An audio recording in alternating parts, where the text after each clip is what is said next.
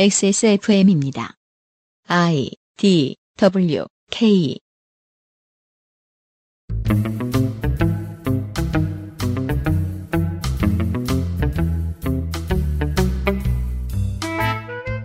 그것은 알기 싫다 특별 기획.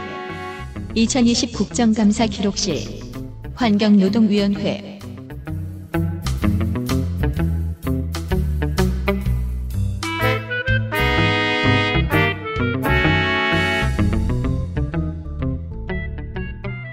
미디어 세상이 단 하나의 사이키를 중심으로 clubber들이 돌아가는 거대한 클럽처럼 느껴지는 요즘입니다. 조국, 코로나, 윤미향, 카투사, 휴가, 라임 옵티머스, 안티 백신까지 우리 보좌관이 legacy 미디어에 가서 직접 구경하고 왔는데 실제로 일면 헤드라인 바깥의 드넓은 세상을 자신들이 전달해야 한다는 사명감이나 창의성을 찾아보지는 못했다고 합니다.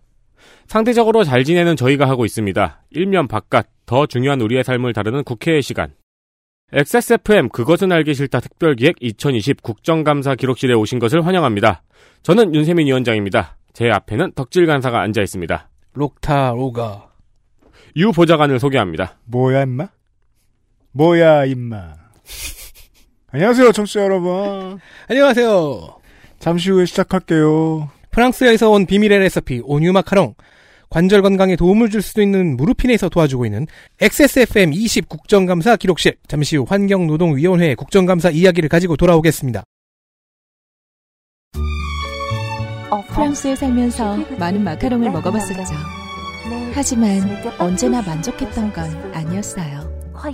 절 가장 만족시킨 마카롱이 한국에서 왔다면 믿을 수 있나요?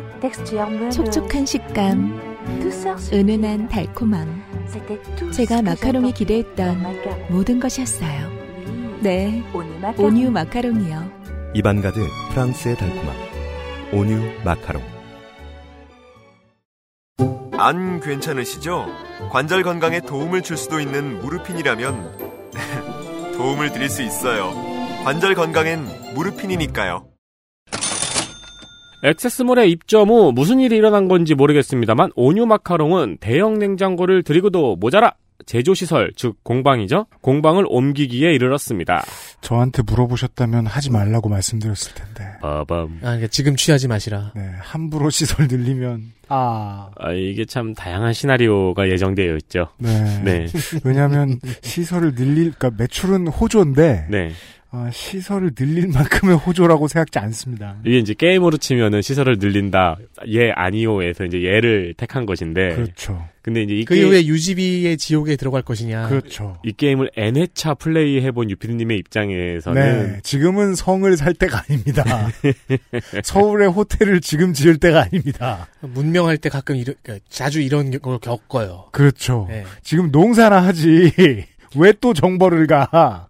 그래서 약 보름간은 마카롱을 만들 수 없어서 판매 또한 안 하고 있었습니다. 그렇습니다. 그러면 판매는 대체 언제 시작하느냐? 빨리 먹고 싶다, 급하다라는 문의가 빗발쳐서 예약 주문을 받기로 했습니다. 원하시는 분의 하나요?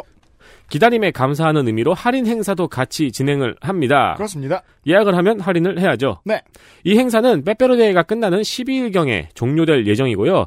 11월 5일 순차적으로 출고가 됩니다. 네. 조금- 11월 11일은 농민의 날입니다. 그렇습니다. 농민의 날은 마카롱이죠. 네. 그러니까 예약을 해 놓으시면은 농민의 날에 이제 마카롱 난장판을 버릴 수 있게 되는 겁니다. 그렇습니다. 조금만 기다려 주십시오.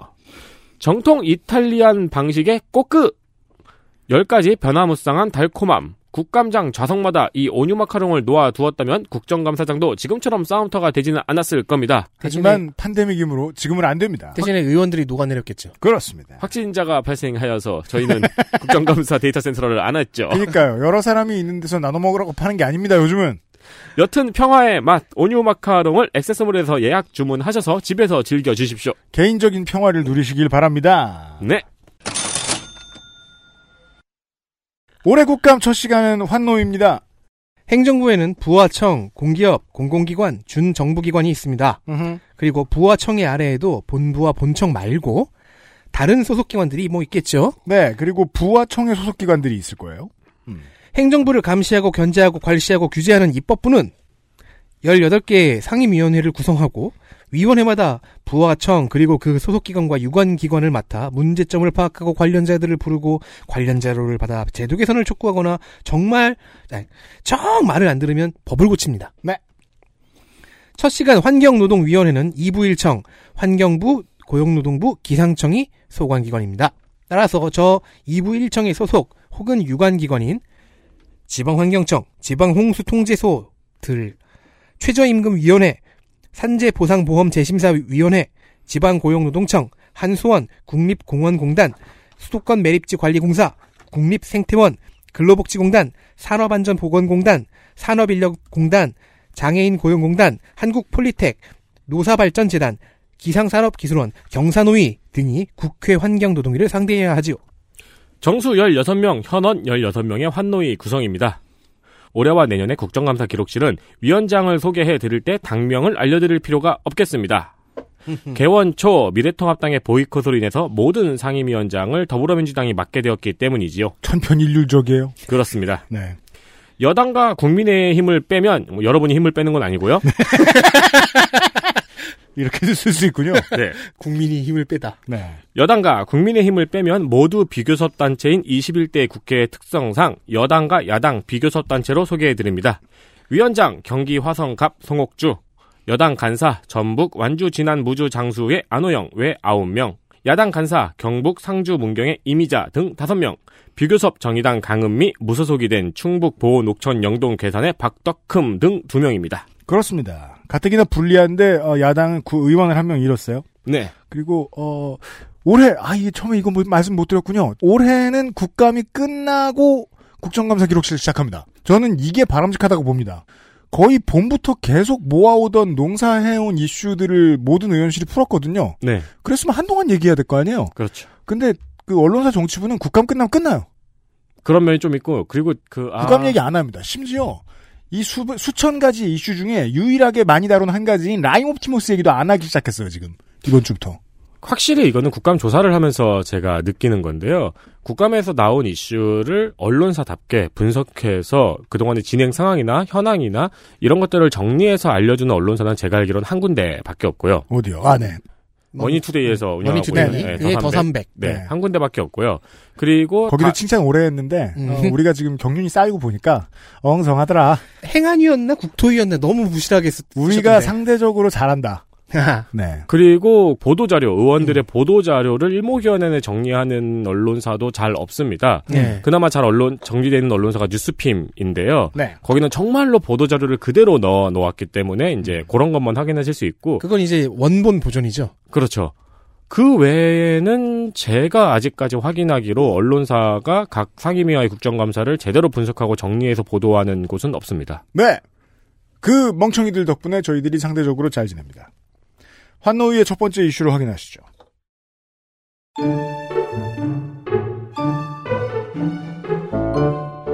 이슈 하나. 댐방뇌 책임.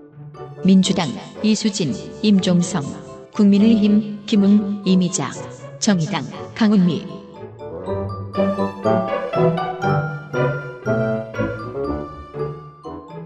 지난 여름 제 생일 시즌에 폭우가 왔더군요. 어차피 밖에 안 나가면서 뭐 그런 문장을 만들어 왔습니까? 밖에 안 나가고 아제로스만 있다 보니까 저는 아무 생각이 없잖아요. 네. 그래서 몰랐는데 수해 피해가 상당했더군요. 아, 그럼요. 네. 특히 피해는 섬진강, 금강, 낙동강 유역에 집중이 됐는데요. 네. 어, 뭐, 부산 같은 대도시도 뭐 피해갈 수 없었습니다. 네, 네. 이건 강수량 때문이 아니었답니다. 음. 어, 인삼밭을 비롯한 농경지, 주거지가 물에 잠겼을 때 금산의 강수량이 70mm였어요. 많이 안 왔네요. 왜 그런가? 섬진강댐, 용담댐, 합, 합천댐이 모두 너무 늦게 그리고 너무 많이 방류를 해버린 때문이었습니다. 타이밍을 놓쳤다.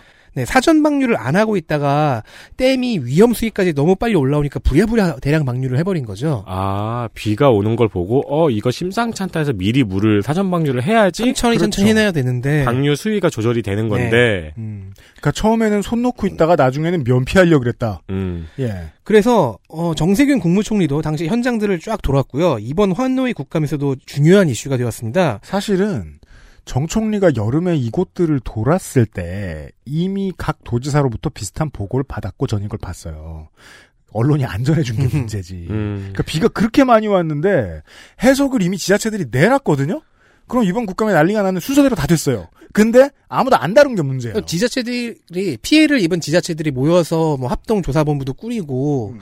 중앙 정부에 항의도 하고 했거든요. 네, 맞습니다. 이번에 환노의 유일한 현장 시찰이 용담댐 현장이었고요. 음. 환경부와 수저원 공사와 각 강의 환경청 그리고 뭐 홍수 통제소들의 국감에서 모두 집중 거론되었습니다. 겁나 많이 혼났어야 됩니다. 어, 국감에서 많이 혼났어요. 왜냐하면 앞으로도 이상 기후가 계속될 것이기 때문에 비가 많이 올 거란 말이에요, 더. 네. 근데 이, 심지어 비가 어마어마하게 많이 온 뭐 일부 지역은 이해를 해주겠는데 안 그런 지역은 왜 그러냐?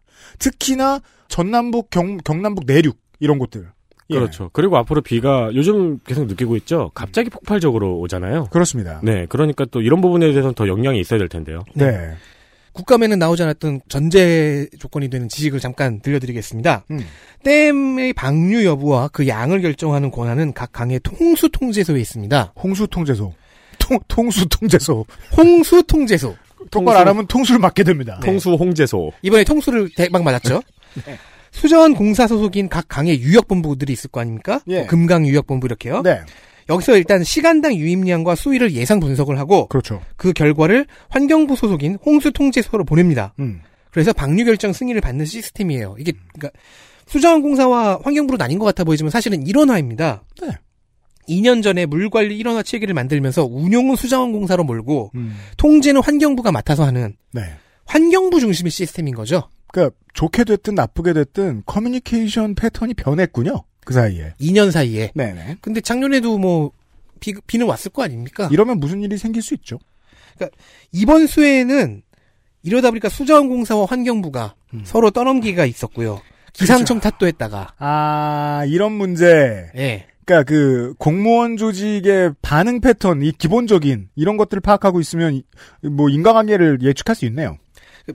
기상청 탓도 했다가 네. 서로 떠넘기기도 했다가 방류 좀 작작하라고 하던 지역 민원 때문이라고 거짓말도 했다가 사실 이게 다 매뉴얼대로 한 거라는 다른 거짓말도 했다가 아, 모든 것이 예상 가능한 품에 들어갑니다. 그래서 이 관련 질의가 되게 많았는데요. 음. 한 번에 쫙 합쳐보면요. 음. 어, 민주당 이수진 의원은 체계적인 대응 지침 없이 얕잡아 보다가 사전 방류를 못한 채 허둥지둥 방류해서 그런 건데 무슨 소리냐고 원펀치를 날렸고요. 그렇죠. 민주당 임종성 의원은 두개 때문에 모든 댐에서 비상대처계획 갱신이 지지부진하다. 음, 위에서 시스템을 바꿔줬는데 밑에서 가이드를 안 바꿨다. 그리고 환경부 장관한테도 긴급조치 명령권이 있는데 이것도 발동이 안 됐다. 장관도 놀았다. 라며 투펀치를 날렸고 네. 국민의힘 이미자 의원은 아니 과거에 홍수 대비 실패 사례를 뒤져가지고 작년에 비 왔을 때안 이랬고 이거 일어나 되기 이전엔 또 안 이랬고 음. 설사 실패해도 이만큼 실패한 적이 없다. 라고 쓰리펀치를 날렸습니다. 야당은 마치 그 스포츠 해설가처럼 굴죠. 뭘 해도 사상 최악이다 이렇게. 음, 그렇죠. 네. 전례 본 적 없는 플레이예요. 그렇죠. 근데 이렇게 홍수를 봤으면서 인간, 네, 홍수를 인간이 직접 일으킨 적은 없어가지고. 아, 그렇죠. 그러니까요. 왜 이번 호우 때는 하필이면 방류에 실패해서 홍수를 만들었을까요? 음, 야당 의원들이 잘 지적을 했었어야죠. 예. 정의당 강은미 의원과 국민의힘 김웅 의원이 첫날 7일 환경부 감사에서 한 질의에 힌트가 있을 수도 있겠습니다. 네. 강은미 의원은 집중호우나 기후위기 등 변화하는 환경 요건을 댐 관리 규정에 반영하지 않았다고 그 지적했습니다. 날카롭군요. 그러면 이제 이런 규정이 있을 거 아니야? 댐 관리 규정이라는 게? 음. 이 규정에 따라 댐이 운용됐는지를 조사하는 음. 댐 관리 조사위원회가 이번 수해 직후에 만들어져서 현재 조사 활동 중입니다. 네, 이건 총리실 지적으로 나온 것으로 알고 있습니다. 김웅 의원은 위원회 멤버 중에 지역 주민이 하나도 없다는 점을 지적했습니다. 날카롭군요. 여기서 이제 친정부 인사로만 구성했다라는 프레임까지 간 것은 그 뭐 야당이라서 부르는 후렴이라고 치고요. 안 날카롭군요. 근데 이 지적의 취지에는 민주당 노웅래 의원도 동의했습니다. 이분이 노... 보통 안 날카로워요. 음. 우리 동네죠? 네. 조사위 위원은 환경부가 모두 선정하면 신뢰성이 확보되지 않는다는 거죠. 그건 그래요. 게다가 김웅 의원이 23일 종합감사에서 한 지적에 따르면은 조사위원회에 지금 사적 접촉 금지 조항이 있대요. 음. 이게 오히려 주민과의 소통을 막고 있는 상황이라고 합니다. 디테일을 들여다봐야 알 수 있겠지만, 네. 네. 사적 금, 접촉 금지의 범위를 알아봐야죠. 그러게요. 네. 아니 근데 이거는 조사위에 주민이 들어가면 해결되는 문제 아닐까요? 그죠. 이런 것들은 그리고 또 더 큰 또 저 볼만한 여기에서 나오지 않은 빈 부분은 이 지역의 유역 환경청, 그러니까 하천 유역 환경청에 대해서 지방 정부와 지방 의회가 얼마나 접근 권한이 있느냐의 문제입니다. 음. 아. 이 포인트는 거의 다 국감에서만 다뤄지고 중앙의 문제가 되거든요. 예리한데요? 네. 근데 실제로 이거를 행정감사에서 보면 도의원들이 많이 이야기를 하는데 많이 이야기를 하는데 어, 지역 유역 환경청의 그 고위 관료들을 불러오지도 못하는 걸로 알고 있습니다. 행정감사에. 음. 네. 그 그쪽에서 밥을 사 먹인다는 얘기까지는 들었어요. 일단 밥은 얻어먹으니까 그 사람들은. 아, 그건 이제 배고플까봐.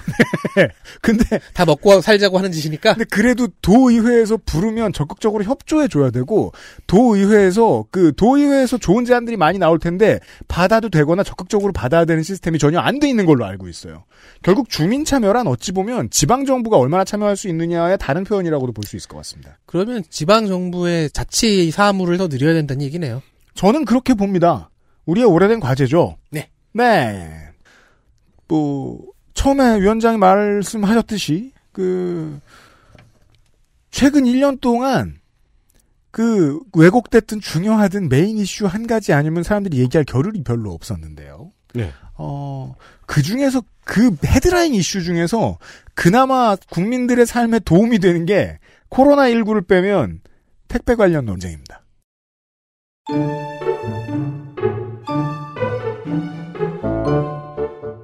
이슈 둘. CJ 산재 적용 제외 대필 의혹. 민주당 양이원영, 윤미향, 윤준병, 임종성.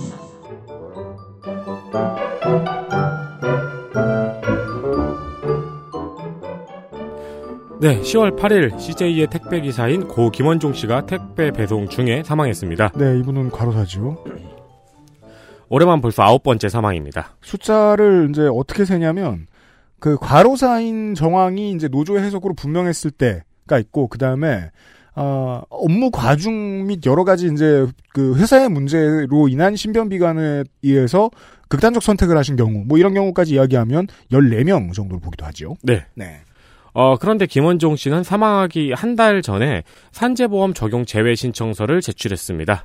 아니 이렇게 힘들면서 산재보험에 적용을 하지 말아달라니? 이야기는 여기서부터 시작합니다. 네. 자, 먼저 1번. 약간 그 코난 코난처럼 첫 번째 증거. 네. 그거 너무 웃기잖아요. 내 이름은 유난 떨고 있죠. 그게 뭐야? 자, 심각한 얘기. 네. 1번. 윤명의원실에서 지적한 바에 따르면 몇몇 업장에 산재 적용 제외 신청 건수가 너무 많아요. 그렇죠. 이런 신청은 흔히 나오지 않아요. 그러니까 본인이 자필로 산재보험 적용 제외 신청서를 제출을 하는 거예요. 음. 물론 이거를 제출을 할 수도 있어요. 왜냐면 보험료를 안 내니까 그렇죠. 급여가 살짝 올라가죠. 음. 뭐 이게 어, 어려우신 분은 이 급여가 절실할 수도 있으니까 음. 내는 분이 있을 수도 있어요. 음. 근데 지금 너무 많아요. 네. 조사된 업체 중에서 신청 건수가 적은 순으로 말씀을 드려볼게요. 음. 롯데택배는 전체 노동자의 117명입니다. 네. 한진택배는 200명입니다. 적네요. 그리고 우체국부터 숫자가 확 늘어납니다. 네. 공공기관이죠. 음. 우체국 물류지원단의 경우에는 1145명이 산재보험 적용 제외를 신청했습니다. 너무 많네요. 퍼센티지를 알아야 되겠습니다. 전체 노동자의 30%입니다. 세명 중에 한 명이 네. 그리고 고 김원종 씨가 일했던 CJ 대한통운 3,305명. 사- 대한통운이 조금 더 그 숫자가 많거든요. 일하시는 분이 우체국보다. 그렇죠. 전체 노동자의 64.1%입니다. 이건 사실상 회사가 권했다고 봐야죠. 이 정도 숫자가 나오려면. 이 정도 숫자가 회사가 권했다면 로젠 택배는 어떨까요? 3,204명인데 전체 노동자의 71.4%입니다. 음. 그러니까 71.4%의 노동자가 산재 적용 제외 신청을 했다는 거죠. 네. 당연히 산재 적용 제외 신청을 하라는 회사의 압박이 있을 거라는 의심이 갑니다. 네.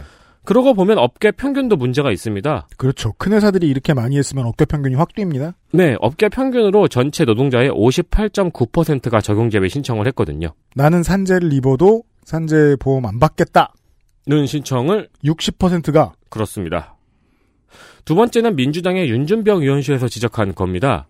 음. 산재 적용 제외 신청서가 많은 양이 한 번에 제출되었다는 점입니다. 아이 그러면 제가 박판규 변호사님이 안 하는 식 패턴을 해볼까요? 이건 회사가 돌렸네. 그죠. 그거 외에도 박방규 변호사는 많은 걸 안 해요. 네. 네가 하는 건 거의 다 안 하시는 걸로 알고 있습니다. 이걸 대리점별로 나눠서 보면은 일단 대리점의 전체 근로자가 동시에 제출을 하는 경우도 많고요. 네. 어, 심지어 2016년에 사업을 시작한 어느 사업장은 올해 8월에 전체 근로자의 입직 신고와 산재 적용 제외 신청서를 동시에 제출하기도 했습니다. 이러면 소장이 보너스를 받는 것은 아닌가 본사로부터 의심해 봐야죠. 그렇죠. 네. 아니면 이러 그 박판규 변호사의 방법이죠. 이러면 보너스를 받는지는 모르겠지만 이러지 않았으면 보너스를 못 받지. 네. 그리고 마지막 문제가 가장 심각합니다. 민주당의 양희원영 의원실에서 지적한 문제인데요. 고 김원종 씨의 업장에서 산재 적용 제외 신청서를 받아서 살펴봤어요. 음. 그런데 같은 날 제출한 다른 사람의 신청서와 필체가 똑같은 겁니다. 오. 아, 이러면은 이건 돌린 것도 아니네 그러면. 이러면 실화탐사대의 신동엽 씨 리액션이 나올 수밖에 없죠. 아이고 이런. 그렇죠. 네.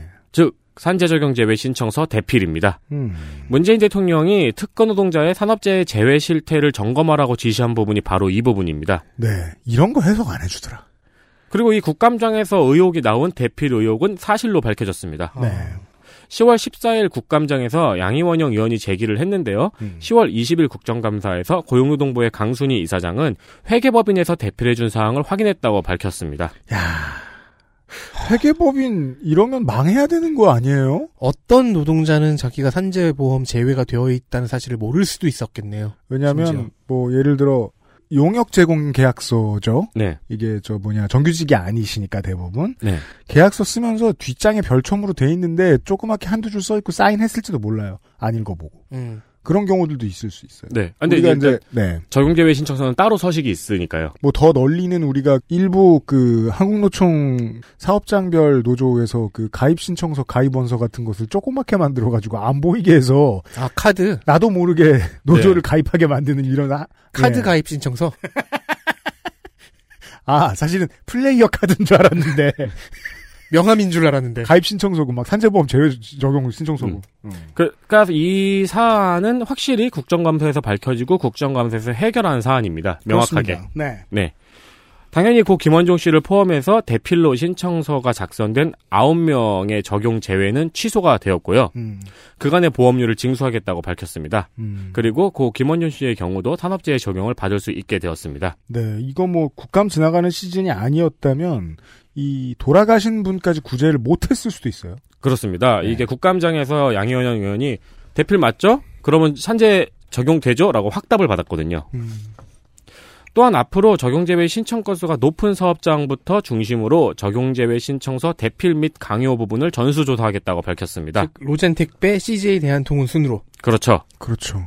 전수조사, 전수조사한다고 그게 되겠어? 라고 생각하시는 분도 계실 수 있어요. 음. 그래서 민주당의 노웅래 의원은 산재 적용 제외 신청이 원칙적으로는 불가능하고 음. 대통령령으로 정하는 특별한 경우에만 가능하도록 하는 개정안을 발의했습니다. 네, 이거는 이제 이후에 이 업계에 들어올 노동자들을 위한 조치고요. 그렇습니다. 네. 어, 예를 들어 창의력을 발휘해 보자고요. 노동감독관들은 바쁩니다. 한 일주일 정도 한 사람이 나가 있어요. 물류사업장에. 분류소에 나가 있어요. 나가서 모든 기사님들 다 만나요. 그리고 설문지를 돌립니다. 네. 마치 코로나19 문진표처럼 간단한 걸 돌립니다. 음, 산재보험 적용 제외 신청서를 쓰셨습니까? 알 수 없다면 산재보험 적용 제외가 되기를 원하십니까? 개인별로 체크받아요. 네. 뒤에 회사 직원이 따라오진 못하게 해야 될 거 아니에요. 그렇죠. 그렇게 할 수 있잖아요. 그리고 다 받아와요. 그렇게 해서 다시 정리하면 rearrange 하면 될 거 아니에요. 네. 그럼 지금 일하시는 분들도 모두 구제할 수 있을지도 몰라요. 제가, 제가 드리고 싶은 말씀은 고용노동부가 의지가 강했으면 지금 당장도 해결할 수 있는 문제라는 얘기죠. 그렇습니다. 한편 국정감사장에선 더 심각한 분야도 발견이 되었습니다. 택배 노조는 요즘 일을 열심히 해요. 음. 네, 택배 노조 겁나 유능합니다. 제가 몇 번 강조하는데요. 되게 똑똑한 사람들입니다. 그렇습니다. 지금 그러니까 약간 물이 들어오기도 했고요. 이게 물 들어오게 만드는 게 쉬운 줄 알아요, 노조가? 그러니까. 그러니까 양희원영 의원실에서 이런 쾌거를 세운 것도 택배 노조와 네. 함께 이제 일을 진행했기 택배노조가 때문이죠. 푸시 넣어준 거죠, 잘. 네, 그러니까 노조가 있는 집단은 이 정도의 굉장히 이것도 비극이지만 성과를 거뒀습니다. 음. 근데 민주당 장철민 의원실에 따르면 골프장 캐디의 경우에는 무려 95%가 산재 적용 제외 신청을 했습니다. 네. 어, 그, 그, 스포츠 산업 보조 관련 노조가 필요합니다, 확실히. 네. 네. 어, 참고로 이 95%는 제가 좀 이따가 말씀을 드릴 건데 입직자 수의 95%이거든요. 네. 아, 관련된 이야기를 좀 이따 다시 말씀드리겠습니다. 알겠습니다. 다시 들어보죠, 잠시 후에. 자, 우리 방송에서는 다뤄본 적이 없던, 음, 재해 관련 비극적인 이야기를 좀 간단하게 정리를 좀 해주시겠습니다, 덕질 간사가.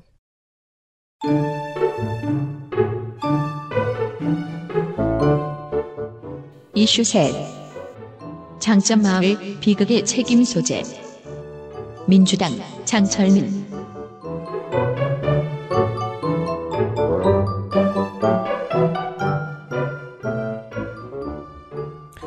전북 익산의 장전 마을 담배 찌꺼기를 소각 처리해서 비료를 제조하는 공장이 있었죠. 음. 근데 여기서 새어넣은 발암물질 들로 인해 음. 마을 사람 상당수가 암에 걸려 죽어가게 된 마을입니다. 네. 2년 전에야 공론화가 시작되었고 이번 정부 들어서는 이제 책임 소재를 밝혀나가고 있습니다. 그렇습니다. 특히 가장 문제가 된 발암물질은 TSNA, 어, 담배 특이 니트로사민. tobacco specific nitrosamine. 음. 네. 오직 담배에서만 만들어지는 희귀한 물질입니다. 그래서 상당한 업계 전문가들도 모르고 있었던 물질이라고 합니다. 음. 이게 얼마나 모르고 있었냐면 심지어 KT&G 대표이사 백복인 이사도 모르고 있었습니다. 네. 장철민 의원실도 이 물질이 뭔지 공부하는 데 매우 고생한 것 같습니다. 음. 어, 찾아보니까 일단 1964년에 가장 중요한 발암 물질 이미 밝혀졌고요. 네. 미국에서. 담배나 담배 찌꺼기를 고온에서 태울 때 주로 생성된다고 합니다. 물론 그렇다고 저온에서 생성 안 되는 건 아니지만. 음. 사실 2005년 KTNG 중앙연구소에서 연구한 적이 있었는데 네. 이 자료 역시 장철민 의원실이 정말 간신히 찾아냈다고 합니다. 그렇습니다. 이 TSNA의 문제는 장전마을의 경우에서 알 수 있습니다. 어, 온 동네에 비산된다는 게 문제죠. 네. 네. 그냥 공기를 타고. 당시 연구 보고서에서는 앞으로 이 TSNA를 생성 억제하거나 아니면 분해하는 방법이 필요하다고 결론을 냈어요. 음. 근데 그 이후에 이 연구가 잊힌 것 같습니다. 후속 연구가 없었던 거죠. 그렇습니다. 당연히 장전마을 사태에 대해 책임 추궁을 당해야 하는 환경부, 농림부, KTNG 모두 몰랐고요. 네. 그럼 또 당연히 2차 책임을 느껴야 되는 전북도나 익산시나 대한민국 정부도 모르는 겁니다. 다. 전부 다. 음. 심지어 장전마을에서 공장을 운영했던 담당 폐기물 업자 또한 몰라서 결국 암으로 사망한 상태입니다. 네, 그렇습니다. 오직 연구실에서만 알았고 사무실에서도 현장에서도 행정에서도 몰랐던 그래서 비료로 제철해서 쓰고 있었던 인지하지 못한 물질이었던 거죠. 그렇습니다. 이 마을의 주민 99분들 가운데서 현재까지 보고된 게 제가 지금의 수치는 없습니다만 최소 4분 중 한 분인 것으로 알고 있습니다. 네. 암에 걸리신 분이. 그리고 상당수죠. 그건 이제 마을의 기록이고 어, 그렇다면 이 공장에서 근무하던 분들 음. 어, 이 자료까지 찾아보면 훨씬 더 많이 나올 겁니다. 물론 석연치 않은 부분은 있습니다. 국립환경과학원이 담배 찌꺼기 그러니까 뭐 연초박이라고 불러 우리는 네. 연초박의 연구 보고서를 내면서 저온 처리를 추천했어요. 음. 과연 이 TSNA의 존재를 알고 있었느냐 모르고 있었느냐 이건 뭐 보고서를 봐야 알겠죠. 네. 근데 정작 환경부는 고온 소각 처리를 맡겼던 거죠. 음. 그리고 소각의 경우에는 기준이 필요하다는 대목이 보고서에 있었다는데 음. 어떻게 된 일인지 이게 다 행정에서 누락되었음을 장철민 의원실이 알아내었습니다. 어떻게 된 일인가가 중요하죠. 그건 경찰이 알아냈으면 좋겠습니다. 자 어쨌든 간에요. 인지하지 못했던 위험 물질을 위탁 관리를 시켰어요. 음. 몰랐다가 이제 알았어요. 음. 어느 법에 저촉되느냐? 폐기물 관리법이냐, 비료 관리법이냐, 환경 보전법이냐, 제조물 책임법이냐. 적용할 법이 불확실하다는 것이 장철민 의원이 했던 고민입니다. 그렇습니다. 법 개정을 해야 하지 않을까? 네. 네. 예, 사실 지금 저희가 가스기사 견제 비극이 일어난 이후로 저희가 이 관련 법제를 많이 발전시키지 않았습니까? 예. 뭐 어떻게 보면 뭐 화평법도 그래서 진도가 저희가 나왔었던 거고 환경보건법에 환경피해 징벌적 배상 대행 같은 것도 그래서 한 거고 가스기사 규제 피해구제법에 그 이후에 저희가 그 많은 애들을 쓰고 그나마 어떻게든 피해 구제를 하려고 그런 노력들을 했는데 제가 연초박 건을 보면서 느끼는 건 하, 우리가 진짜로 이 외양간도 제대로 못 고친 거 아닌가. 이게 법적으로 되게 애매한 상황이 좀 많더라고요, 이 건이. 예, 백복인 대표이사 역시 근거가 불확실한 상태라서 무엇도 확언할 수 없다는 그 과거는 물론 뭐 아무것도 하지 못하죠. 그런 답답함을 토로했습니다. 그래서 지금 아까 들으셨던 그 질의 내용이 두 번째 질의할 때였거든요. 음. 이때는 백복인 이사, 이사, 조명래 환경부 장관과 회의를 하는 것 같은 진행을 보여줬습니다. 원래 이게 적당한 국감의 진행 방식이라고 생각합니다. 네. 그러니까 죄인을 불러다 놓고 형틀에 묶고서 돌을 던지는 게 아니라 어, 책임을 져야 할 곳에서 나와서 어떤 것이 부실했고 정부는 무엇을 할 수 없거나 안 했고 국가는 어떤 법을 만들어줬어야 되는데 안 했고 그래서 필요한 게 뭐냐 책임을 지려면 뭘 해야겠냐 이런 이야기를 하는 게 국감이 맞는 것 같아요. 어떻게든 행정적 근거와 기준, 법적 기준 이런 것들을 만들어서 답을 도출해 보자는 그런 요청이었습니다. 그렇습니다. 자, 근데 생각해 보면은 어디선가 뭔가를 처리를 했어요. 음. 근데 거기서 위해 물질이 나왔어요. 그럼 두 가지 중 하나죠. 음. 위해 물질인 줄 알고 처리했거나 위해 물질인 줄 몰랐는데 위해 물질이 나온다는 걸 이번에 알았다. 음. 나라가 제대로 굴러간다면 후자의 경우가 더 많겠죠. 네. 뭐 후자의 경우에 대한 명확한 기준과 프로세스가 있어야 되는데 있어야 되는 거죠. 그죠. 환경부가 공부해야 되는 문제입니다. 자, 시내버스에서 어, 서울에 계신 분들 이런 광고 보신 분들 계실 겁니다.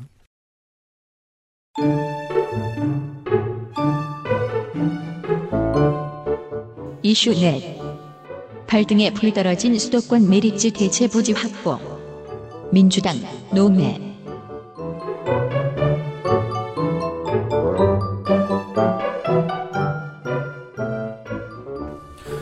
네, 시내버스에 붙어 있는 독특한 광고 2025년 수도권 매립지 종료. 이젠 더 버릴 곳이 없습니다. 라는 광고가 붙어 있습니다. 그 광고 밑에 보면 인천광역시 이렇게 써 있습니다. 그런데 서울버스에 다닙니다. 이 광고는. 그렇습니다. 이걸 왜 인천광역시가 인천버스가 아닌 서울시내버스에 이 광고를 냈을까요? 사실 그냥 광고를 보는 순간 바로 번역돼서 들리긴 들렸어요. 알아서 해. 그렇죠. 잘해봐. 네. 그때 가서 또 대안 없다는 소리 하지 말고 빨리 대책 마련하라는 소리입니다. 네. 버리스타라는 영상 광고도 있는데요. 아 그래요? 이것도 인천이 만든 건가요? 네. 네. 그 커피를 내리고 한가한 시간을 보내는 바리스타에게 서울, 경기, 인천 지역의 매립지 종료를 알리는 긴급 재난 문자가 오는 광고입니다. 음. 인천에 있는 수도권 매립지는 인천의 오랜 불만 사항이었죠. 네. 추가적으로 인천과 김포에. 음. 서울에 버린 걸 왜 여기다가 처리하냐는 겁니다. 그렇습니다. 거기다가 인천시가 왜 이렇게 광고를 내냐면은 이게 원래는 2015년 종료 예정이었어요. 연장했죠? 네. 10년 연장을 했거든요. 네. 대신에 인천시가 돈을 이만큼 받기는 합니다만 인천시의 입장은 더 이상의 연장은 없다는 겁니다. 그 돈 갖고 뭘 할지도 모르겠다는 거예요. 이런 이 정도로 많은 쓰레기가 들어오면.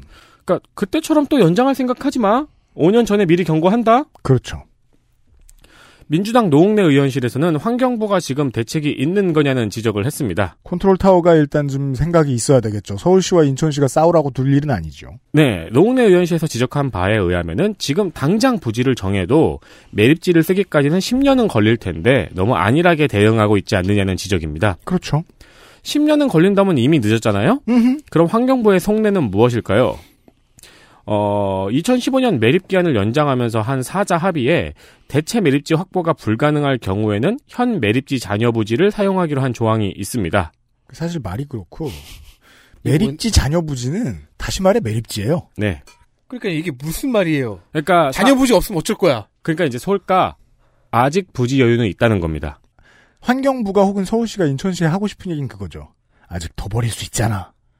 근데 넌 할 수 있어. 앞뒤가 맞는 말은 아니죠. 그러니까 환경부와 서울시는 요걸 믿고 있는 거고 인천시는 이거 안 해준다니까 하고 있는 겁니다. 그 땅이 네 거냐? 네. 예. 어, 물론 우리가 환경부의 속내는 알 수 없어 짐작이지만 많은 사람들이 이것 때문에 환경부가 손 놓고 있다고 짐작을 하고 있습니다. 그 새로운 뭔가 일을 하고 쓰레기를 처리하기 위한 어떤 대단한 아이디어를 내고 싶지 않다처럼 읽힙니다 저는. 네, 국정감사장에서 노웅래 의원의 지적을 받은 조명래 환경부 장관은 대체 부지가 선정되고 설계를 동시에 진행하면 시간 단축이 가능하다. 현재 여러 방안을 논의 중에 있다고 답변을 했는데요. 투트랙으로 멀티태스킹을 하겠다. 하기 싫다는 얘기처럼 들려요. 그렇죠. 글쎄 인근 주민하고 합의만 10년이 걸릴 것 같은데 음. 그니까요. 이게 가능할지는 모르겠습니다. 그렇습니다. 한편 인천시의 입장은 결연합니다. 인천시는 각 지자체가 자체 매립지를 만들어서 이제 각자 처리하자는 입장입니다. 음. 그리고 인천시는 대체 매립지를 선정도 해 놓았습니다. 네. 여기는 우리 거. 즉 어, 인천 쓰레기만 버리는 네. 곳. 그렇죠. 그리고 이제 광고도 내고 있고요. 음. 박남춘 시장이 나와서 수도권 매립 종료를 선언하기도 했습니다. 그렇죠. 그리고 방송 날짜 기준으로 그저께 그러니까 27일에는 수도권 64개 지방자치단체에 자체 폐기물 처리 대책을 마련하라는 공문도 돌렸습니다. 그러니까 인천시가 돌리고 있다는 거예요. 그렇습니다. 즉 경기도와 서울은 안 하고 있다는 소리입니다. 맞습니다. 그러니까 네. 빼박이라는 증거를 많이 남겨놓으려고 하는 겁니다. 맞습니다. 어, 근데 서울은 지금 물리적으로 진짜로 공간이 없어요. 음. 남산이나 인왕산이나 청계산에 버릴 거 아니면 네. 네, 진짜로 공간이 없습니다. 한편 노웅래 의원은 대체 부지가 없으면 공유 수면 인하과권 이건을 적극적으로 추진해야 한다고 했거든요. 음. 근데 사실 이 말이 가장 중요한 힌트입니다. 네. 어, 현재 인천시는 2015년에 매립을 연장을 해주면서 음. 수도권 매립 면허와 매립공사 관할권의 일부를 이관을 받았거든요. 네. 약 40% 정도를 이관을 받았어요. 음. 그리고 대체 부지가 조성이 안 되면 결국 그 여유가 있는 부지에 인천이 쓰레기를 받게 될 텐데 음. 앞으로 10년 동안 더 그때 인천이 요구할 게 뭐냐면은 매립허가 공유수면 인하가권, 매립공사 관할권 등 쓰레기 매립에 관한 모든 권한을 환경부로부터 100% 가져오는 거거든요. 음... 그렇습니다. 어, 처리를 계속 안 하면 이렇게 될 가능성이 크고요. 지금도 원래 이렇게까지는 목소리가 클 수 없었던 인천시가 목소리가 점점 커지고 있단 말이죠. 네. 네. 그리고 여기에 대해서는 결국은 환경론자들의 참여가 매우 적극적으로 되어야만 하는 것이 쓰레기를 쌓아서는 한국에서 나오는 쓰레기를 한국에 버릴 수가 없다는 것을 인정해야 할 때가 한참 지났다. 네. 라는 논제. 그리고 또 어떻게 얘기할 수 있냐면 수도권에 있는 그 소각장들도 있는데 네. 그 소각장은 하루에 나오는 쓰레기를 하루에 다 처리할 수 없습니다. 턱없이 모자라요. 그렇죠. 예. 그래서 어 해외에서 보통 또 신기한 게 해외의 대도시들은 요즘 시내 중심가에 소각지를 만들 소각장을 만들어요. 왜냐하면 소각장의 기술이 발전을 했기 때문에 예전처럼 유해 물질을 거의 내뿜지 않는 소각장이 만들어진단 말이에요. 네. 그래서 시내 한복판은 보통 그 옛날 건물들 없어지는 것들 있잖아요. 네. 그런데 땅을 사가지고 소각장을 만드는 걸 그 유럽의 대도시들은 많이 하고 있는데 국내에서 그런 걸 하자면 결국은 지자체 의회와 그 국회가 움직여야 되는 문제거든요. 환경부는 그것도 준비는 하고 있는 것 같은데 아직 이 매립지, 그러니까 전통적인 매립지 문제와 연계를 시키진 못하더라고요. 그렇죠. 그다지 진취적이지 못하다는 점을 짚고 싶습니다. 이 공유수면 인허가권이라는 게 뭐냐면은 공유수면이라는 게 결국 국가 소유의 물이 있는 곳이거든요. 네. 그러니까 갯벌이라는 얘기예요. 음. 갯벌에다가 매립 공사를 할 것을 인천시가 스스로 허가하고 스스로 공사를 하겠다. 그렇죠. 라는 뜻입니다. 네. 인천시 입장에서 얘기를 해보면 우리가 다 받아주고 있으니까 권력을 우리에게 내놔. 네. 근데 실제로는 권력은 환경부에 있어도 좋으니까 모든 지자체가 이 사업을 해야 돼요. 음. 그리고 아까 저, 저, 위원장이 땅 없다는 얘기 했는데 서울은 땅 만들어야 됩니다. 그러니까 저는 그렇지. 개인적으로 뭐 안 되겠지만 뭐 뱅뱅 사거리나 이런 데 생겼으면 좋겠어요. 프루덴셜 타워 있는데. 네, 그런 데다가 아직도 프루덴셜인가? 모르겠다.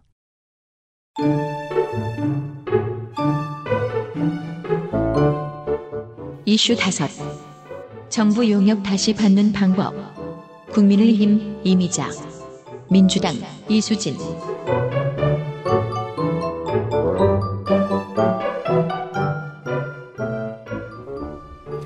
자, 잠깐 상상의 나래를 펼쳐봅시다. 음.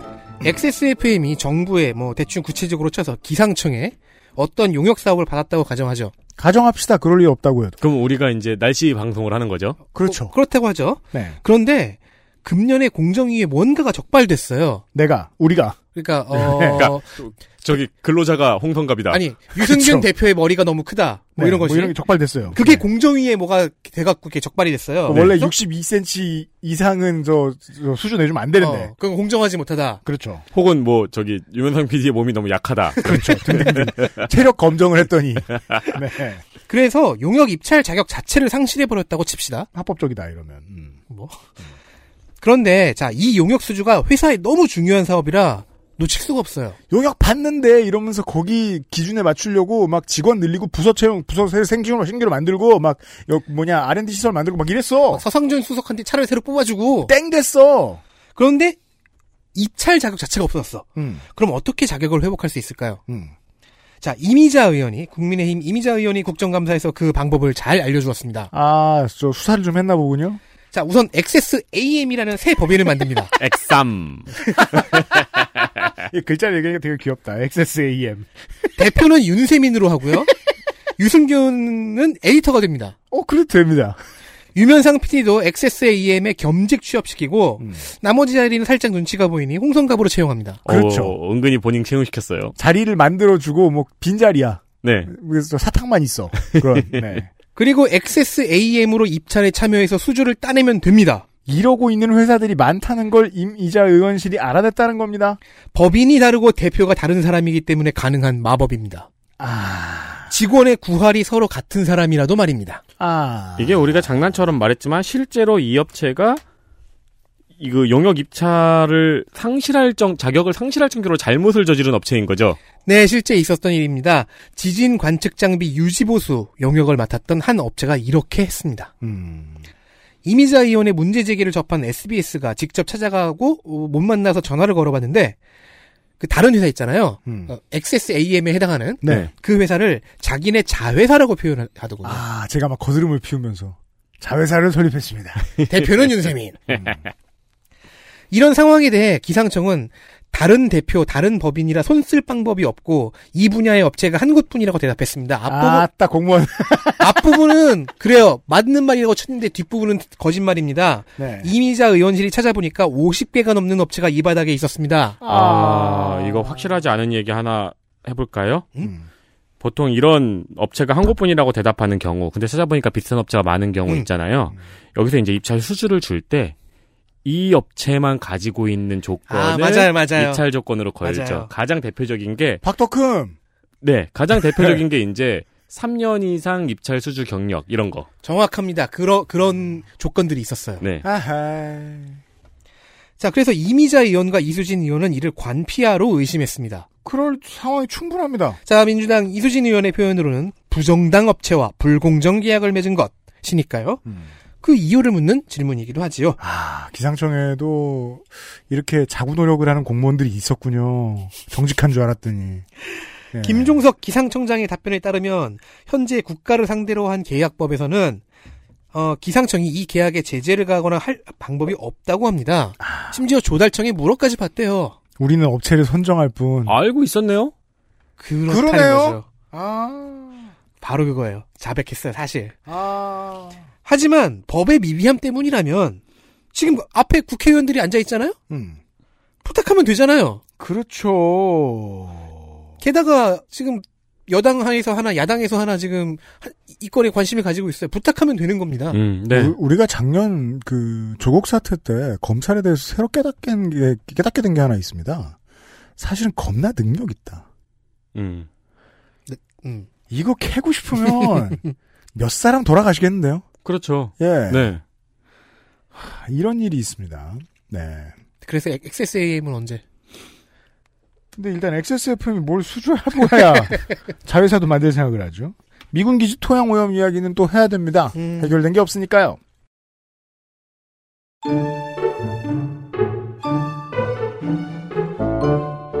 이슈 6. 또다시 주한 미군 기지 토양 오염.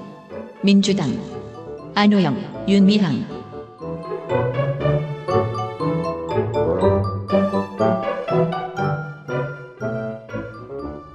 네, 늘 반복되면서 해결되지 않고 있는 이야기 중 하나입니다. 국정감사에선 종종 이런 이야기가 나오죠. 네.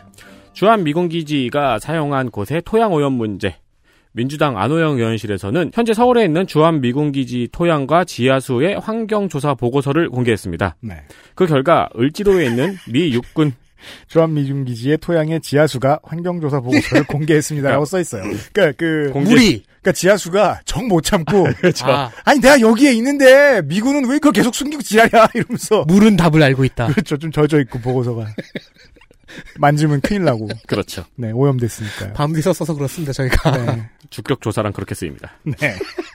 그 결과 을지로에 있는 미 육군 공병대의 경우에는 벤젠, 비소, 페놀이 기준치를 초과하여 검출이 되었고요. 한남동에 있는 종교 휴양소는 지하수에서는 석유 개총 탄화 수소가 기준치를 380배를 넘어서 검출됐습니다. 종교 휴양소를 이거 묻으려고 만든 게 아닌가 보일 정도예요. 그렇죠. 이 정도면 종교 휴양소가 아니고 유전이죠.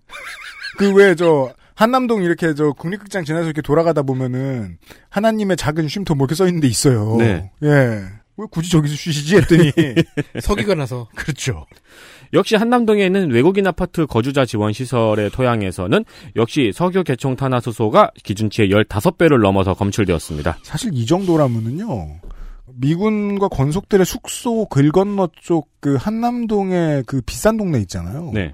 거기 주민들도 건강 관련 실태 조사를 받아야 돼요. 그럴 수, 그럴 수 있죠. 지금 네. 말한 여기 다 어딘지 알아요. 저는 용산의 아들이. 알아요. 자, 원래 미군이 반환한 부지는 오염이 되어 있어서 이에 대한 정화 작업을 실시합니다. 음. 민주당의 윤미향 의원실에서는 정화 작업 이후에도 여전히 오염 물질이 검출된다는 점을 지적했습니다. 즉 보- 최초 최초 보고가 빼놓고 했다는 뜻입니다. 네, 아, 혹은 정화 작업을 미온적으로 한다든가요. 둘, 네, 둘 다일 그러니까 수도 있죠. 그리고 혹은 기술이 발전해서 예전에는 찾지 못했던 오염 물질을 이제는 찾을 수 있다거나. 그거 아닌 것 같아요. 아 그래요? 아, 그러니까 이제 여기서 지적한 거는 이렇게 넓은 데를 이렇게 아. 정화 작업을 한 다음에 네. 시료를 요만큼 채취하면 어떡하냐. 예. 아 뭔지 알겠습니다. 뭔지 알겠습니다. 그죠, 그죠, 그죠. 네. 춘천의 캠프 페이지도 정화 작업을 실시를 했어요. 음. 그리고 환경 주사를 하니까 적합 판정을 받았어요. 그러고 넘어가는 줄 알았는데 문화재가 나와버렸어요. 춘천에선 요즘 문화재가 나왔죠? 예, 그래서 더 파봤어요. 그러니까 오염 토양이 나왔어요. 그죠? 아스콘도 나왔고요. 예, 음. 그게 고구려 때 묻은 게 아니란 소리입니다. 그렇죠. 네. 부평의 캠프 마켓도 정화 작업 이후에 다이옥신이 발견이 됐습니다. 다 똑바로 안 했다는 뜻입니다. 이러니까 제가 최초 보고가 덜 됐다고 의심하는 음. 거예요. 네. 지금 이런 질의를 한 이유는 시의성이 좀 있습니다. 캠프 용산 때문입니다. 그렇죠. 윤미향 의원은 조명래 환경부 장관에게 용산기지 환경오염에 대한 정보 공개를 요구했습니다. 음. 조명래 장관은 특별한 이유가 없다면 공개하겠다고 밝혔습니다. 어디 토를 달어? 공개하겠다고 하지 그냥. 네, 이거는 이 부분은 이제 관련 기자분들이 이제 대기를 하고 있어야죠. 네. 또한 윤미향 의원과 안호영 의원은 오염 지역의 정화 작업을 미군이 책임져야 한다고 지적했습니다. 그 참 여당이 이런 말을 한다는 게 세상이 바뀌긴 바뀌었다고 보는데 그래도 오래 걸리죠. 그렇죠. 네. 그리고 지금의 여당도 하기 어려운 말이죠, 사실. 네. 네. 이에 조명래 장관은 환경부에서 그 요구를 외교부에 전달하는데 지금까지 미군은 환경오염을 인정한 사례가 없다고 답변했습니다. 여기에서만큼은 관료들과 여당의 견해가 동일합니다. 네. 네. 한편 국정감사에서 지적된 내용은 아니고 그냥 제가 이걸 찾다가 똑같이 찾은 거예요. 음. 예, 관련 사례라고 할 수 있는데요. 평택 캠프 험프리스 주변 지역의 토양에서 역시 기준치를 초과한 오염물질이 검출이 되었습니다. 이게 얼마나 우습냐면 캠프 험프리스만의 문제가 아니고 아까 캠프 페이지 페이지하고 케이시 얘기도 해줬는데 지자체 돈을 썼어요. 그렇죠. 이 작업을 하면서 네. 왜 이유를 장관이 얘기했습니다. 미군이 인정 안 하니까. 평택에서 일단 그 시비를 들여가지고 이 토양을 정화를 했어요. 음, 그리고 정화 비용을 국가에 청구했습니다. 그렇습니다. 여기서 국가는 우리나라입니다. 대한민국 정부. 네. 그저 시의 입장에서는 국가를 대신해서 대집행을 한 거예요. 그렇죠. 예. 어, 법원은 국가가 정화 비용을 져야 된다고 판단을 했습니다. 음. 왜냐하면 소파 협정에 대한민국 정부가 그렇게 하도록 되어 있다고 합니다. 그렇습니다. 그 법 믿고 버린 겁니다. 그리고 이 그러니까 캠퍼플이 이 평택시의 예를 보- 그 지금 용산구는 계속 보고 있을 겁니다. 왜냐면 캠프 용산 부지가 용산구의 입장에서는 그리고 서울시의 입장에서는 굉장히 중요한 부동산에 있어서 한번 크게 반짝일 기회이기 때문에 네. 아, 아마 모르긴 몰라도 지금 저 성장현 용산구청장실에는 하루에도 몇 건씩 사기꾼들이 전화해가지고 꼬시고 있을 거예요. 근데 네, 일단 이거 지금 해달라 저거 해달라. 공원 만드는 건 확정이 됐죠. 네. 이제 저희들 녹음하는 기준으로 미국의 새 대통령이 일주일 뒤에 나와요. 네. 헌 대통령일 수도 있고 어, 그렇죠. 아니면 헌 부통령일 수도 있고 그런데요. 선출된 다음에 내전이 안 일어나면 다행인데. 그래서 만약에 이제 몇몇 사람들은 재선이 되면 추수감사절 때 백인들이 총을 들고 나와서 유색인종을 죽이고 다닐 것이다. 그러니까 뭔가 그 아마게돈이다. 네. 음, 재선이 되면 그렇죠, 그렇죠. 이렇게 얘기하는데 아 정말 한 한 2, 30년 뒤에 미국이 막 급격하게 국력이 쇠약해져가지고 매드맥스가 되고 미군이 빠질 때쯤 되면 그 전에 소파 협정을 개정해가지고 이거 다 물어내게 하고 나가게 했으면 좋겠습니다. 어, 그러게요. 정말이지. 그죠, 막 BTS가 시키니까 하고. 예, 그러니까 밀리고 밀리니까 우리가 지금 돈도 더 내고 이것도 우리가 처리하고 이러는 거 아니에요. 네. 그리고 법엔 그렇게 써 있고 또 협정에. 공원을 만들었는데 다이옥신 공원 되고. 네. 어, 위원회가 전해드리고 싶은 환노위의 감사에 아, 특이할 만한 뉴스들은 이런 것들이 있었습니다. 광고를 듣고 와서 아, 기가 새하는 장면들을 확인하시죠. XSFM입니다.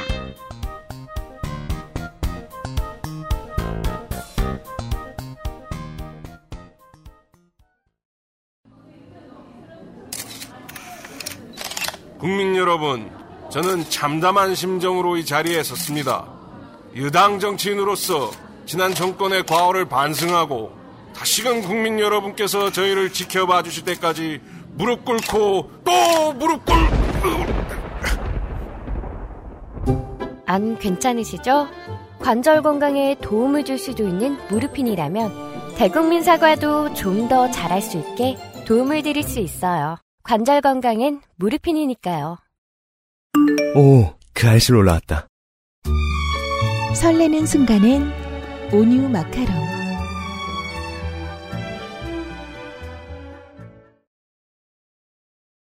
국정감사 기록실 마카롱과 함께하는 아 예약을 거셔야죠. 네. 국정감사 기록실 2020년 환노위 시간 장면 하나. 증인 채택 핀폼. 네, 말씀드렸다시피 이번 환노위 국감에서는 택배 노동자의 현실에 대한 현안이 많이 나왔습니다. 네, 한노위 위원들 뭐 사실은 신났을 겁니다. 평소보다 좀 예전보다 좀 많이 아는 척을 해줘서 물론 이번엔 다 바뀌었지만. 어, 그렇죠. 그래서 사실은 CJ 대한통운하고 한진택배의 대표를 불러다가 이 대필 의혹을 따졌어야죠. 안 나왔습니다. 음. 네. 근데 안 나왔습니다. 그러니까 승질남, 그러니까 여당은 정말 짜증이 짜증이 납니다. 이런 게 실패하면 어 민주노총이나 정의당에서는 뭐라고 합니다. 네. 자기들은 그만한 능력이 자꾸 없음을 지금 확인시키고 있어요. 우리가 불러도 안 와요. 음. 양혜원영 의원이 왜 자꾸 CJ 대한통운 한진택배 대표가 증인에서 빠지느냐 간사들이 논의를 해달라고 요구를 했습니다. 음. 그러나 국민의힘 감사인 이미자 의원은 택배 회사 대표를 부를 거면은 무소속인 이상직 의원도 부르자 라는 취지의 답변을 했습니다. 치사하지만 좋은 생각입니다. 네. 아마 하나 내주고, 그러니까 얘는 마음대로 너덜너덜해질 때까지 니들이 때리고 그렇죠. 택배 문제 해결하면 될 거 아니에요. 네. 아니, 어차피 너, 니들도 택배 문제 먹을 거 아니야. 같이 그렇죠. 때릴 거 아니야. 네. 그러니까 물론 좋은 생각이긴 하지만 약간 이상한 핑퐁이 된 거죠. 그렇죠. 네, 증인 채택을 놓고 뭐 이런 카드 교환을 합니까? 지금 택배 노동자 현실을 들어놓고도 그죠. 그러니까 이상직을 더 때리고 싶은 마음도 이해하고 더 때렸으면 좋겠는데 그럼 아니 그냥 각각 저 신청해가지고 다 받아주면 될 거 아니에요. 그렇죠. 정의당에서는 그럼 다 불러요라고 했었죠. 네. 그게 맞는 말입니다. 근데 이제 일단 정쟁이 시작됐으니까 서로들 왜 이 이 우리가 지금 정책 현안을 하겠다고 하는데 왜 음. 전선이 또 거기 그어진 게 문제죠. 네, 정쟁으로 끌고 가느냐라고 하면서 이제 다툼이 이어지다가 어 결국 아무도 부르지 않고 국감이 진행됐습니다. 그래 버렸습니다. 왜냐면은 그래도 먹을 건 많았거든요. 물론 때릴 때릴 이슈가 많았어요. 아니 근데 그게 있어요.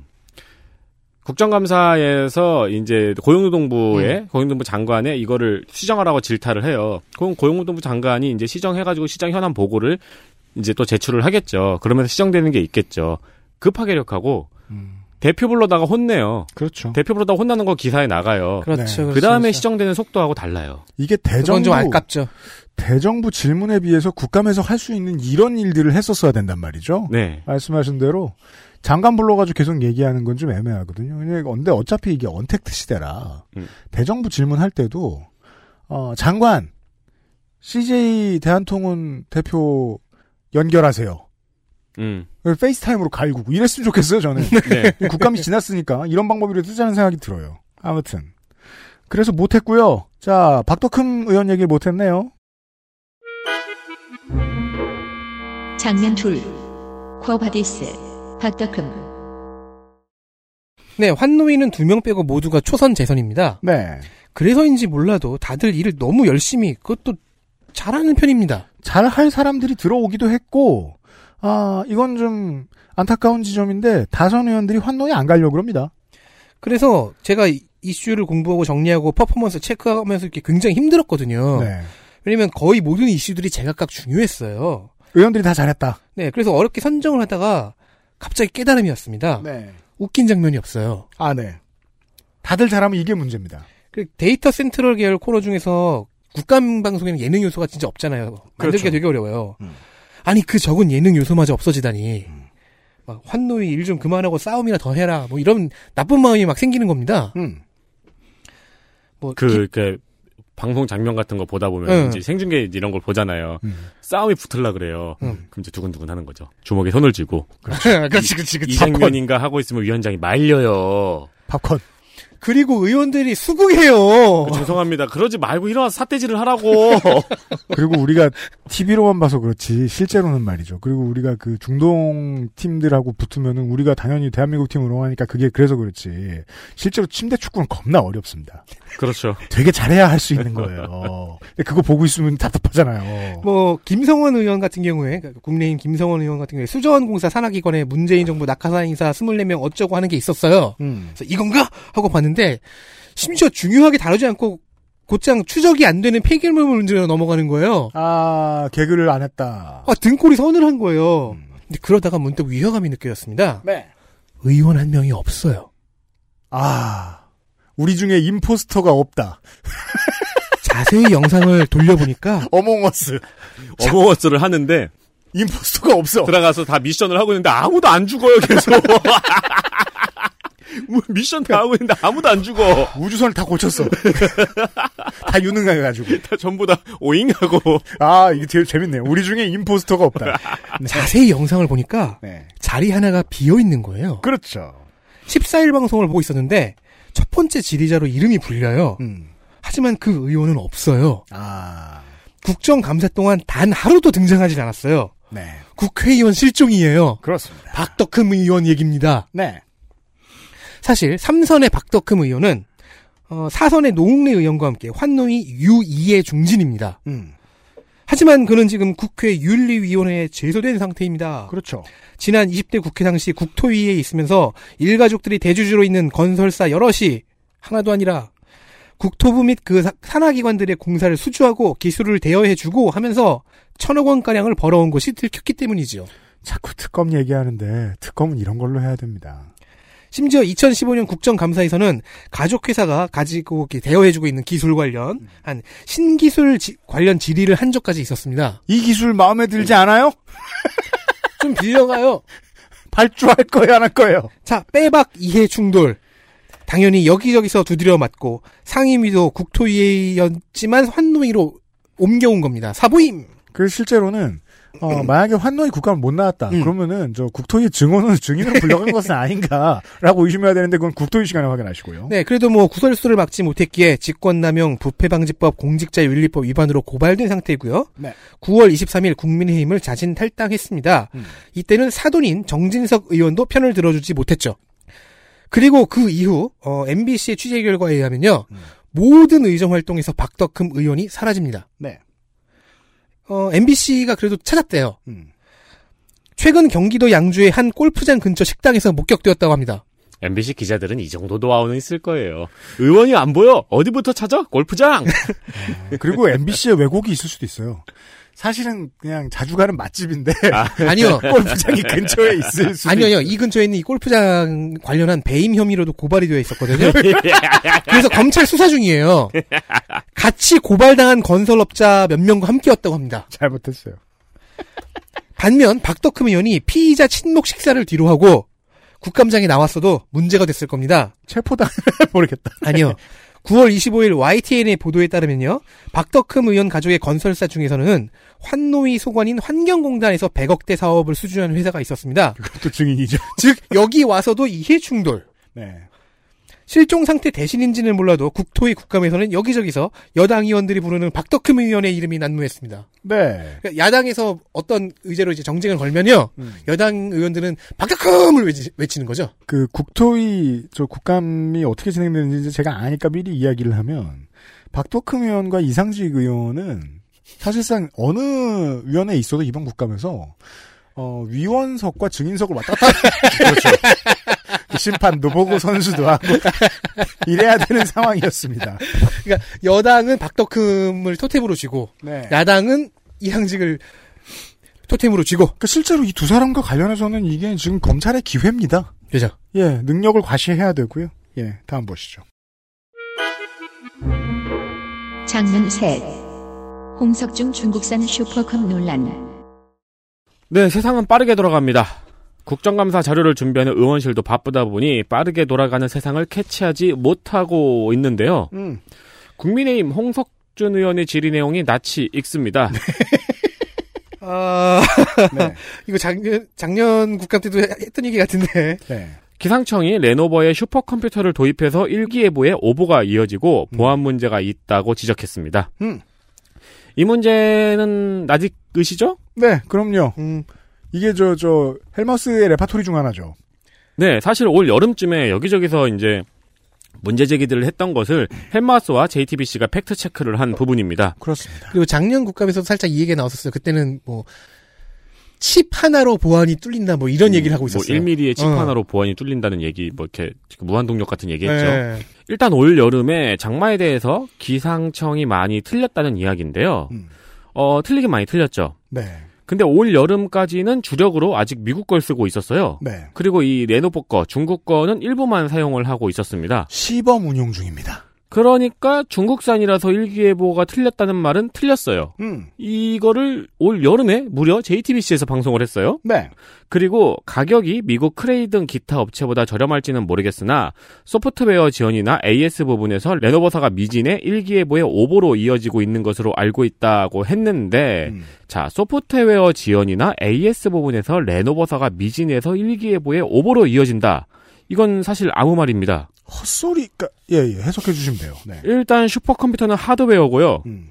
소프트웨어는 작년까지는 영국산을 썼고요. 올해부터는 우리나라에서 개발한 일기예보 모델을 쓰고 있습니다. 그렇습니다. 그러니까 레노버가 소프트웨어에서 미진할 이유가 없어요. 그러니까 이게 무슨 소리냐면, 엔비디아가 firmware 업그레이드를 안 해줘서 게임에 버그가 생겼다는 얘기예요. 그렇죠. 갑자기 impostor가 없어졌어. 우리 중에 impostor가 없어졌다. 엔비디아 탓이다. 근데 RTX 3080이들 이런 거 아니야. 어, 그리고 AS를 문제 삼기에는 너무 도입한 지 얼마 안 됐죠? 네. 자, 일단 이래서 이 지적 사항도 아무 말이기도 하고요. 음. 게다가 이제 이 헬마우스도 지적을 했는데, 이, 어떤 분들에게 중국산이란 건 아직 전통적인 의미를 가지고 있죠. 4, 50대 싸구려. 이상한테는 그렇죠. 싸구려의 이미지. 근데 10대, 20대한테 물어봐요. 그렇게 생각 안 합니다. 그렇죠. 이거는 사실 레노버가 저희 광고주라서 이런 말을 하기는 좀 조심스러운데요. 음. 지난 10년간 세계 슈퍼컴퓨터 순위 10위권에는 미국, 일본, 중국이 포진을 하고 있습니다.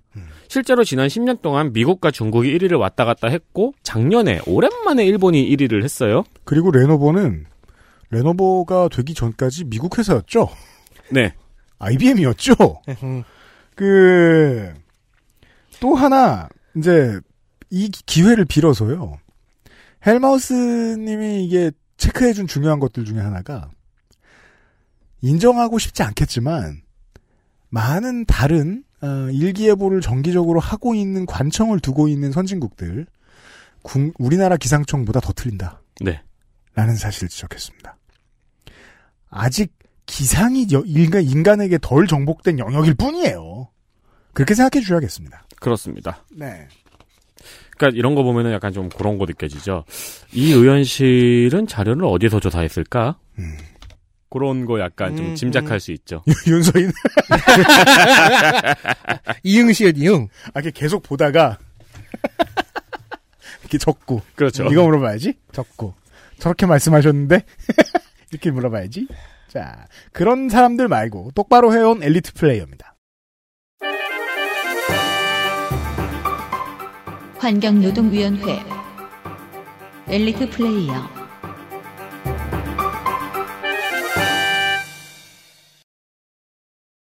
민주당의 양이원영 의원입니다. 비리에. 환경운동가 출신이지만 노동 분야에서 가장 큰 활약을 했습니다. 음. 일단 CJ 산재 적용 제외 대필건을 밝혀낸 거는 너무너무 큰 건이죠. 화끈합니다. 특히 국감장에서 신청서 자체가 대필이기 때문에 산재 적용 제외에 법적 효력이 없다는 확인을 받아낸 부분도 돋보였습니다. 즉 아, 원, 네, 원천 네. 무효다. 스윗합니다. 비례대표인 민주당 이수진 의원입니다. 네. 어, 민주당 이수진 의원은 비례인지 지역구인지를 설, 그, 꼭 달아줘야죠. 아, 비례 이수진 의원입니다. 네. 네. 동작 이수진 의원 말고요. 뭐 역시 초선은 열정이 아니겠습니까? 하지만 열정만이 아닌 차분함과 집요함도 있더군요. 일단 질의 시작을 보통은 부드러운 어투로 시작을 해요. 근데 이제 전개와 마무리가 되면 급격하게 날카로워져서 상대를 박살낼 것 같습니다. 네. 다음은요.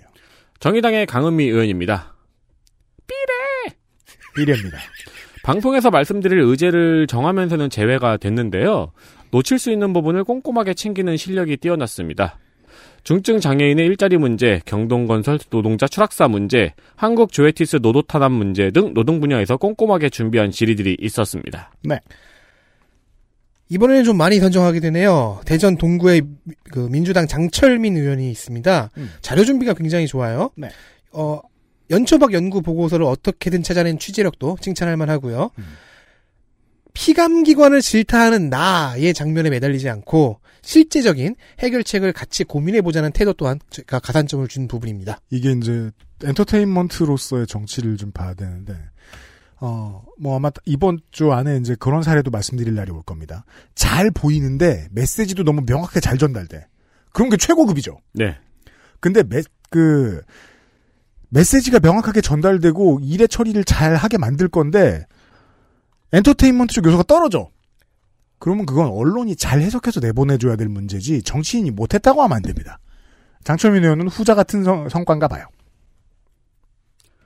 민주당 전북 완주 진안 무주 장소의 안호영 의원입니다. 퍼포먼스가 눈에 띄지는 않지만 자료를 꼼꼼하게 읽은 질의 내용이 눈에 띄었습니다. 끝으로 경북 문경상주의 국민의힘 이미자 의원입니다. 폭넓은 분야를 산탄하게 준비해서 어, 우렁찬 목소리의 퍼포먼스로 확실하게 전달하는 스타일은 지난 국회에 이어 변하지 않았습니다. 그리고 이런 스타일은 정쟁에도 쓰이긴 하지만은 증인들 기강 잡는 데도 아주 유용하죠. 그렇습니다.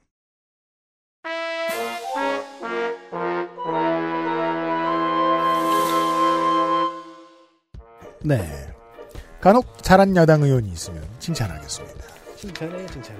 네. 환경노동위원회 첫 시간이었습니다. 그것은 알기 싫다 특별기획 2020 국정감사 기록실. 내일 이 시간 행정안전 이 시간에 인사를 드리도록 하겠습니다. 김상조 위원장이 편집을 하고 있고요. 저희들은 물러갑니다. 어, 두 시간 뒤에 만나요. XSFM입니다. I D W K